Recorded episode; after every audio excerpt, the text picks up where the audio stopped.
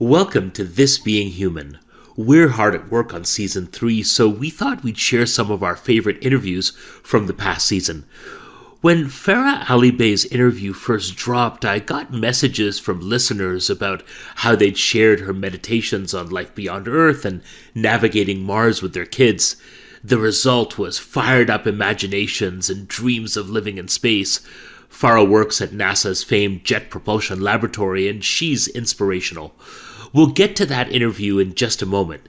In the meantime, I'd like to ask you a quick favor. You can help us make this show even better by filling out a short survey and letting us know what you think.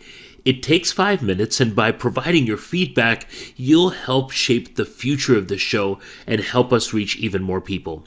To participate, go to agakhanmuseum.org slash tbh survey. That's agakhanmuseum.org slash tbh survey or click on the link in the show notes.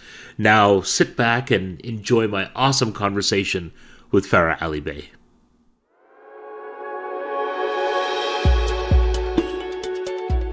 Welcome to This Being Human. I'm your host, Abdul-Rehman Malik. On this podcast from the Aga Khan Museum, I talk to extraordinary people from all over the world whose life, ideas, and art are shaped by Muslim culture. There's a new generation that has a very unique perspective to how they see themselves as young Muslims in the modern world.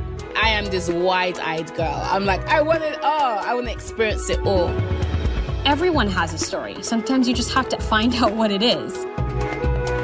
Like the poem that inspires this podcast, The Guest House by Sufi poet Jalaluddin Rumi, we're talking to people who seek meaning and joy in work and life, regardless of what the day brings.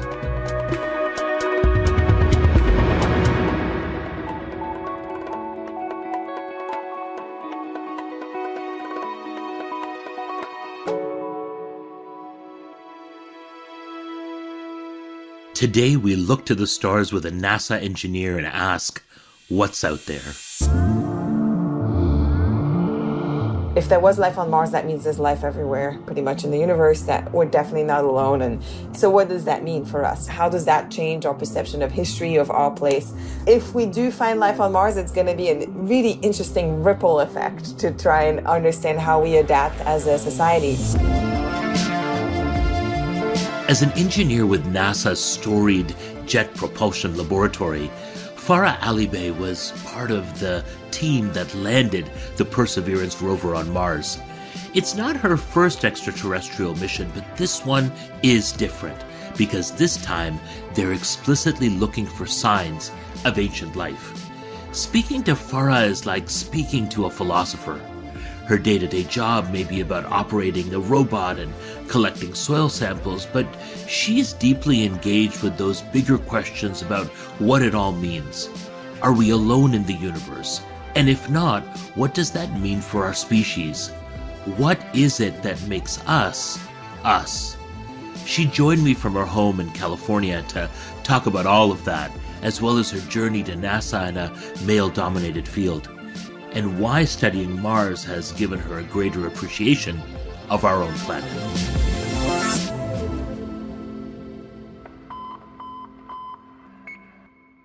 Farah, I want you to take us back, if you will, to February 18th, 2021, the day the Perseverance rover landed on Mars.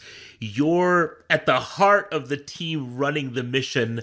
What is that moment like for you? I mean, it's almost been a year and I still get goosebumps whenever I think about that day and that moment.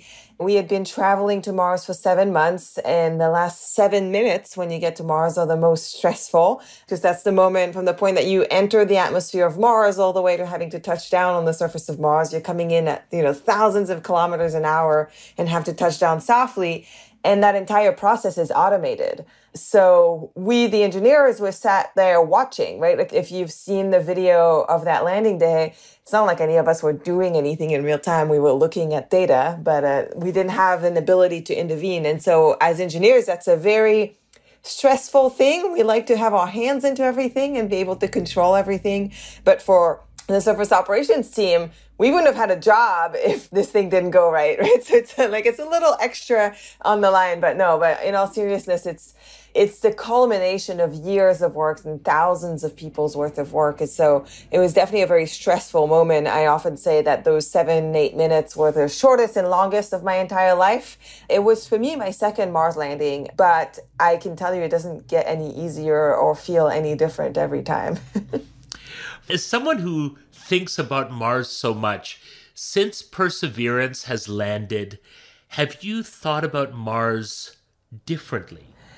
Yes, I guess that's a good question. You know, I live more or less on Mars, even though I live here in LA. But one big realization that's happened to me working on this mission, and it's weird to say that it took going all the way to Mars to realize this, is it made me realize how special our planet is. I think a lot of us idolize Mars or maybe fantasize about the things that we could do there and the exploration that could happen there. And you hear it a lot. And I get asked that question a lot. Like, would you like to go live on Mars? When do you think humans will colonize Mars? Or can we terraform Mars? And you hear all of these questions and people genuinely, I think sometimes think that we could go live there, especially when they look at our planet and the way things are going. And I'm like, no, do you realize how horrible that planet is? Like what? Uh, and I think that's one thing that when you live it every day, especially when we first landed and saw these first few pictures of Mars, again, I'd seen them before, but there's some realization that happened to me personally with this mission, especially as we started driving around and, and getting to different areas and, and encountering some of the difficulties that there are of just living on Mars that make you realize how special this planet is here on Earth. And I think one of the reasons why it happened with Perseverance and not necessarily when I worked on Insight is because Perseverance is looking for life, signs of ancient life, and that similarity to Earth. And then you get to Mars and you're like, there's no way there's life here. Like, what? I mean, we know there's no life anymore, but we also know that the reason why we've gone to Mars is because it used to look like Earth, right? About three, 3.5 billion years ago. So when you see those pictures and you're like, okay, this used to look like Earth. They used to be twins, and then something happened. You know, there was massive global climate change on Mars that created this kind of desolate, arid place it makes you value your home planet a lot more. I always knew intellectually that it was important to take care of our planet, that there was no planet B, that this was the planet where we were. But I think it made me internalize the importance of us as humans being stewards of our planet and having to take care of it. It's so fascinating, Farah. You're one of those few people on on the earth really that as you said you kind of live on Earth, but you also live on Mars. Because I've read that you actually operate on Mars time. How, yeah. T- t- t- explain to me how that works. How how does one live on Mars time?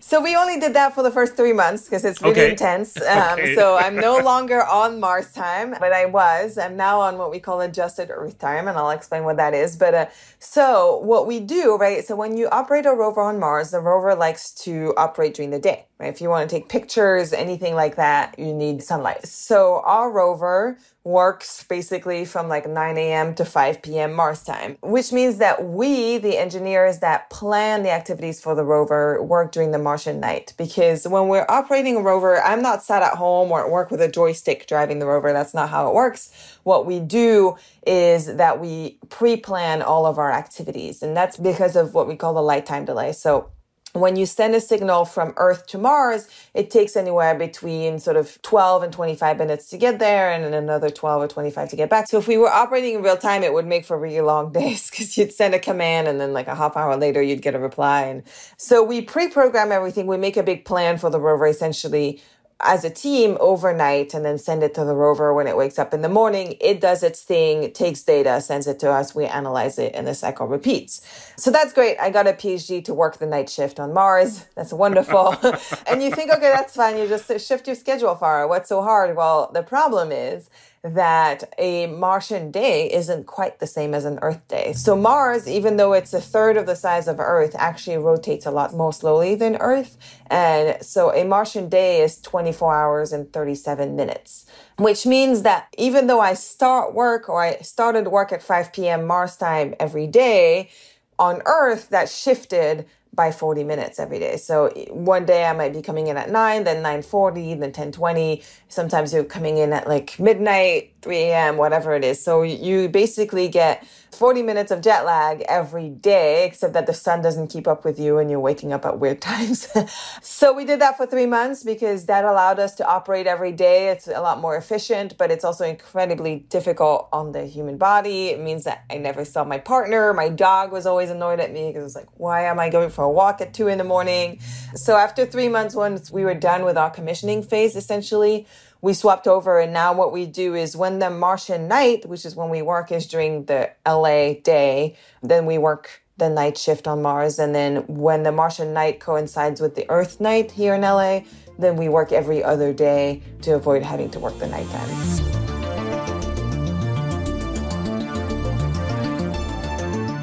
Farah credits her interest in space with watching Apollo 13, but her path to engineering started earlier than that. Her dad was an engineer and she described him as a tinkerer, someone who would always be fixing things around the house. She was encouraged to do the same. You know, I think I was naturally always kind of curious. I used to take things apart. I remember taking my alarm clock apart and trying to understand how the VHS worked. And there are probably many things around the house that are broken or maybe were already broken and were given to me to play with.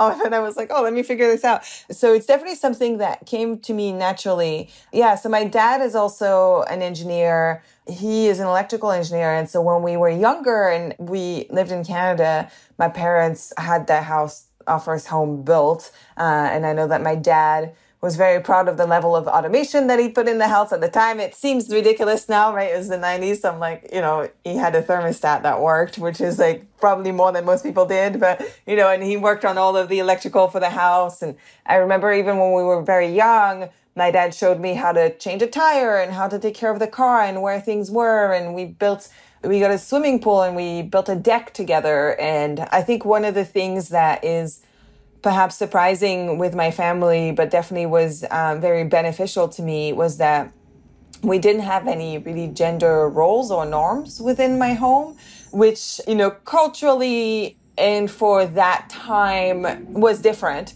I have a younger brother who's two years younger, and yet I'm the one that was helping my dad and learning how to drill. And but I also like was a figure skater. And that was hugely beneficial to me because it allowed me to tinker and be curious and do those things that are not always seen as feminine and not have to worry or even know that that's not usually like a societal expectation. And it meant that a lot of those gender norms that people impose, like I didn't really live them until maybe a little bit until I was in high school or a little bit older, right? When all of a sudden there weren't that many girls in my physics classes and things like that. So I think that was a hugely beneficial part of my childhood that we didn't have those rules at home. My dad was the one that cooked and he still cooks today and that's kind of rare for an Indian family. And so it's I was very lucky to be brought up in that kind of environment.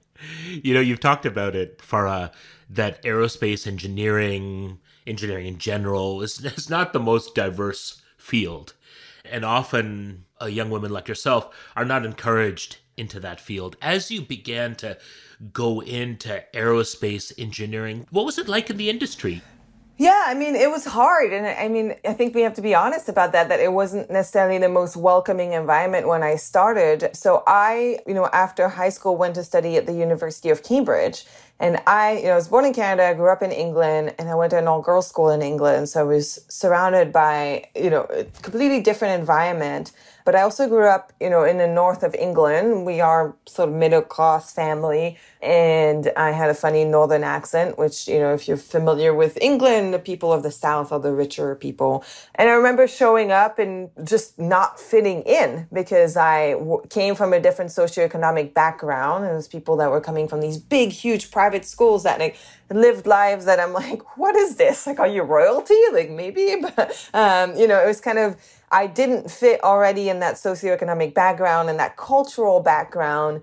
And then you show up in a field of engineering where there were about 20% women, let alone like if you're talking about women of color and immigrant women of color, like you're done, right? Like there's like one or two of you in a class of 300. And so it's really hard to feel like I belong. And so if you take that and then the fact that when I, you know, when I started at Cambridge, I was behind because I I went to public school. I didn't have the private tutors and things like that that other people had. And I remember even my first math class, they went through, you know, a set of principles and they were like, okay, like this is just like recapping what you should already know. And I was sitting there and I was like, I know none of this. Like we didn't learn this in school. Like where am I? So I think for me, what helped was finding allies, finding people that were going to help me. And that lesson that I learned my first year of college is one that I kept applying like through my studies and then once I started work because that feeling of being othered and being different never really went away. But eventually I realized that that difference of mine, the fact that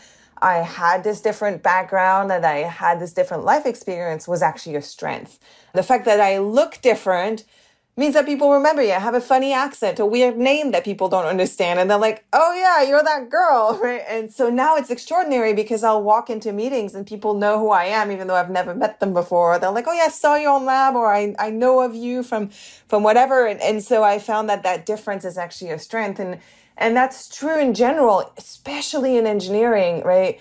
We don't do well with diversity. We are doing better, but we need diversity to be good engineers, to make great things because when you are doing incredibly difficult things like building a rover that's going to land on Mars or trying to find a helicopter on Mars, you on a day to day are solving impossible problems. And the way that you're going to solve those problems is by having a team of different people who view that problem differently, who approach it differently, and propose different points of view on how to approach. And, you know, I always tell people when we have a problem at work, I can't just go to my boss and being like, I have one solution. It's like, no, here's our problem. Here's our five different solutions that we can come up with. And we're going to try one or two of them, right, until they work. And in order to have those different points of view, you need diverse teams. You need people with different experiences. It just, it just took me about 10 to 15 years to figure that out. But, you know, we got there eventually.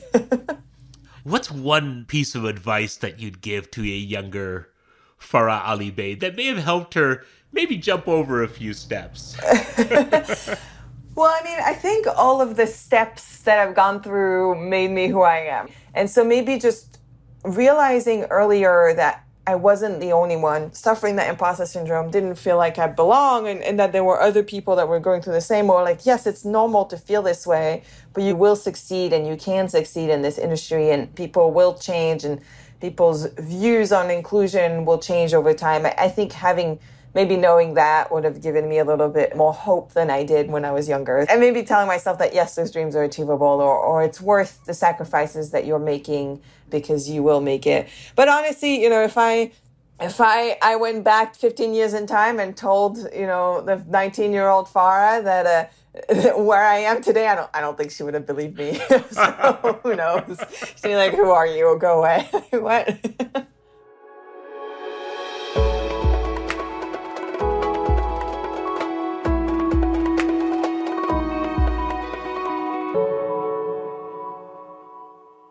I've always been fascinated by how our ancestors looked at the past. And I remember in university, I became really intrigued by the theological discussions, particularly in classic Islamic civilization, about whether or not we as human beings could pierce the heavens or even visit the moon or experience the nujum, the stars, you know? And I'd love to know if you've ever thought about those ancient debates that these emergent scholars and viewers of the universe must have been having and and what might you say to them now I do think of it more generally in the context of the work that I do because you know, we are asking ourselves a huge question, right? Like basically we're asking ourselves, are we alone? That's a question that as humans we have asked ourselves probably since the beginning of consciousness, right? Like we looked at each other, we looked at the stars, and it's like, well, is there anything up there, right? Like, what's up? like, who are we? What's our place in the universe, right? And so I think by default of asking yourself that question,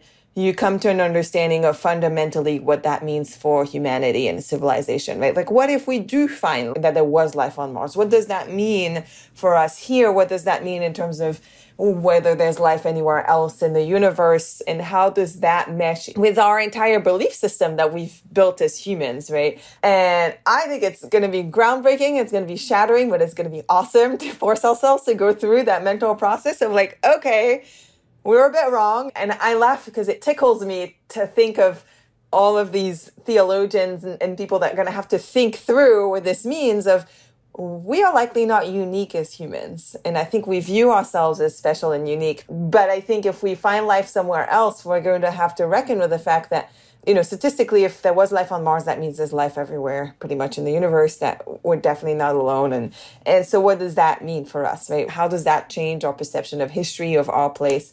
If we do find life on Mars, it's going to be a really interesting ripple effect to try and understand how we adapt as a society.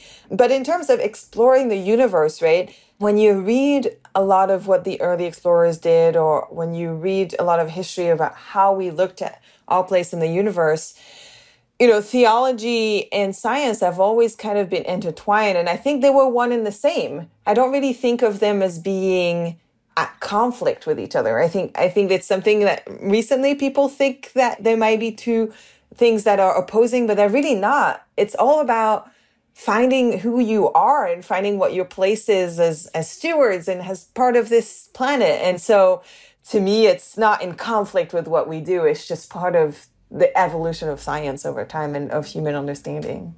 What about intelligent life, Farah? We see sort of almost these signs of riverbeds and I guess simple life forms on Mars. And it seems to be almost part of now the understanding that yes, there was life on Mars, and we're really trying to understand what that life looked like. But of course, I'm a child of Star Trek and Star Wars. I'm I'm a child of the Forbidden Planet. I'm a child of comic books. So I think about intelligent life out there what do you think about intelligent life? What are the chances?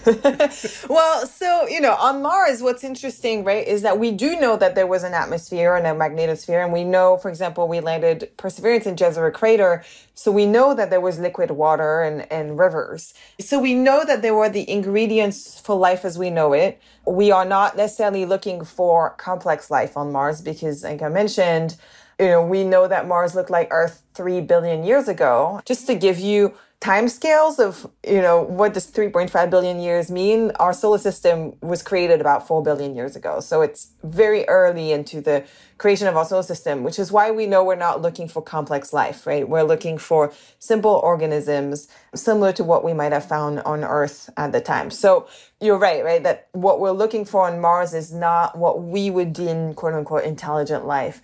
However you know, if you're going to be very pragmatic about it, we are just the result of evolution. And so if we can show that there was life that started elsewhere with the right ingredients, independently of life on Earth, we already know, parallel to that, that there are other worlds that look like ours and that have those same ingredients. And so then statistically, with the number of planets that there are, if we can show that the creation of life is not something that's unique, then I would believe that evolution would have happened somewhere else to the point where there would be intelligent life. Now, there's something that's special about humans, right? As, as this species on earth is that we're conscious of ourselves. We have consciousness. And so that's a more difficult one to really wrap your mind around, right? Of like, is that unique? But then if you think about it too much, it gets a little scary because, you know, are we unique? But also like, where are we in our level of evolution, right? Is our consciousness very simple? I mean, we look at our universe and we only understand a small fraction of it, right? Even when you look at quantum physics, we're like, we understand parts of this, part of this doesn't work, so we're probably wrong and we don't know why. and and so it'd be interesting again if there are other civilizations out there or other beings where are they in that level of evolution and consciousness? And it could be that there are beings that are way beyond us and that, you know, we maybe are mere insects to them because in terms of our level of intelligence. And, and so, yeah, it gets a little scary when you think about it too much, but I think we have to be open to that. And you probably heard me say also that we are looking for life as we know it. And that's another fascinating concept, right? Wow, Of- yeah. No, explain that. Unpack that for us. That that feels like you're about to open a door into another parallel universe of ideas.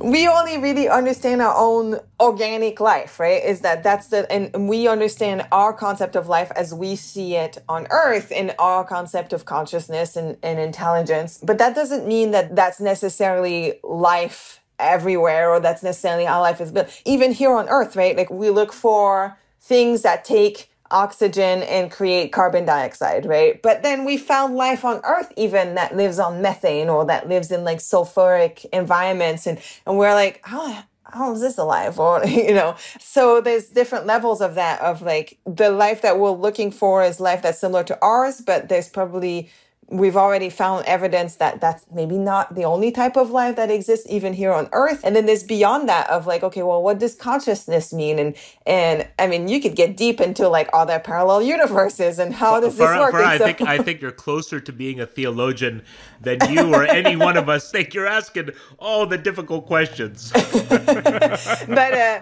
but yeah, it's interesting because as engineers, you have to satisfy yourself with like we can only look for the things we know and the theories we know, and we know those are limited. But yeah, if you if you start thinking about these things a lot, it's fascinating what we could find or what our limited understanding of our universe and what that means in terms of our place in it. But uh, it's wonderful to be able to start answering some of those questions. And I think it's a special time that we're in because this is really the first time in humanity that we can even dare ask that question of are we alone and ask it in sort of a reasonable way that, you know, we, we maybe have a good chance of answering it.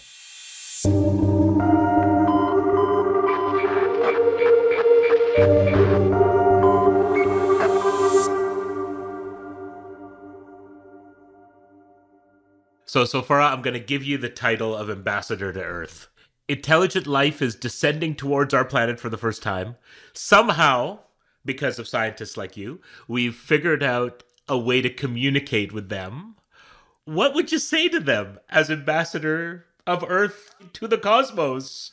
It, it's interesting because, you know, if you go back to one of the things that I find fascinating is the Voyager missions, which are the ones that I've left our solar system and, and there's on them the golden records. And I actually have a copy of them on my wall at home. But, and I think at the time people had thought about, okay, if we're going to send a message outside of our solar system, what do we tell? You know, how do we represent humans. So on those on the golden record, they sent sounds of Earth, like you know, information about you know a hydrogen atom and what life on Earth looks like. And so I think that that would be the first conversation to be had if we ever met another civilization, right? Is what are you guys about? And what makes you you? What is your source of life? What is your daily life like? What are the pursuits that you have as a civilization? I think us as humans right we would talk about how we care for each other and love and and that we try and care for our planet and are dealing with disease and war. And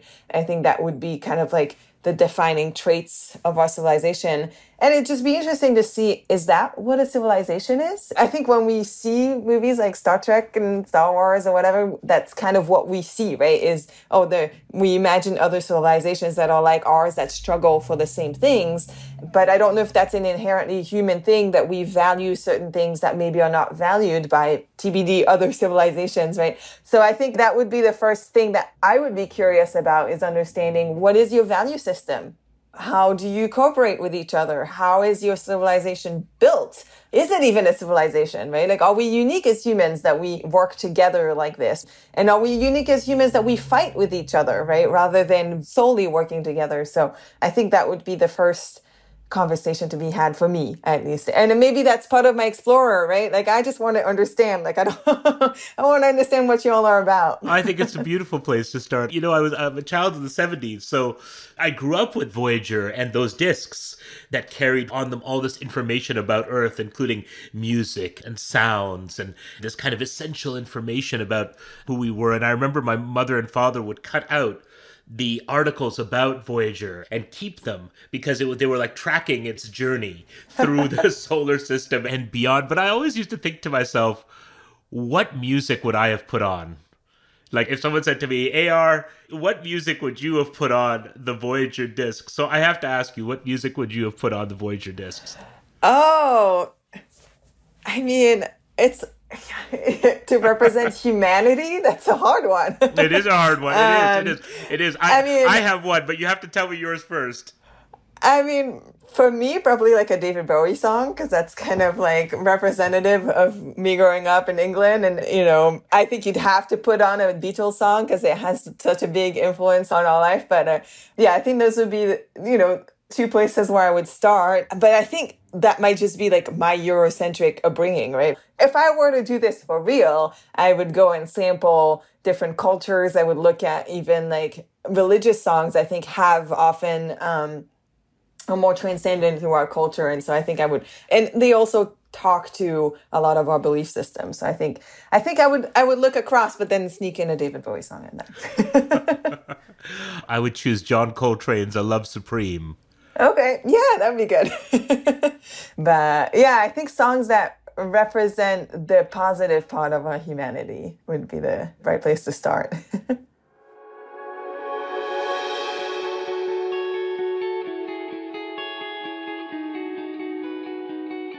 Farah, who or what would you like to welcome into your guest house?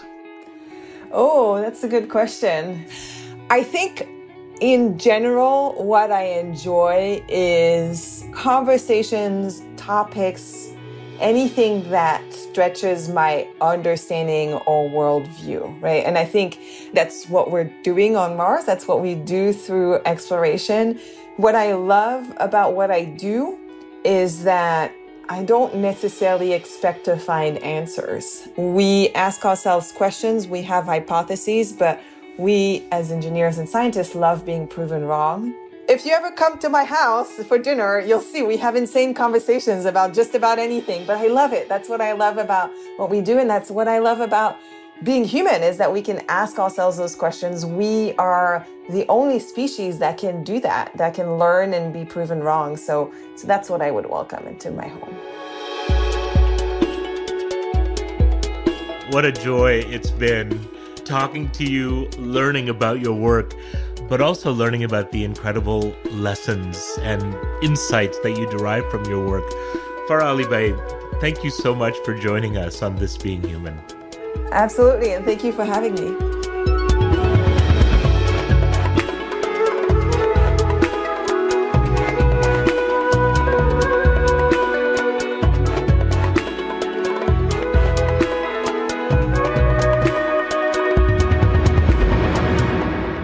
This Being Human is produced by Antica Productions and TV Ontario. Our senior producer is Kevin Sexton, with production assistance from Dania Ali and Abi Reheja. Our executive producer is Lisa Gabriel. Mixing and sound design by Phil Wilson. Original music by Boombox Sound. Stuart Coxe is the president of Antica Productions. Katie O'Connor is TV Ontario's senior producer of podcasts. Laurie Few is the executive for digital at TVO. This Being Human is generously supported by the Aga Khan Museum, one of the world's leading institutions that explores the artistic, intellectual, and scientific heritage of Islamic civilizations around the world. For more information about the museum, go to www.agakhanmuseum.org. The museum wishes to thank Nadir and Shabin Mohamed for their philanthropic support to develop and produce This Being Human.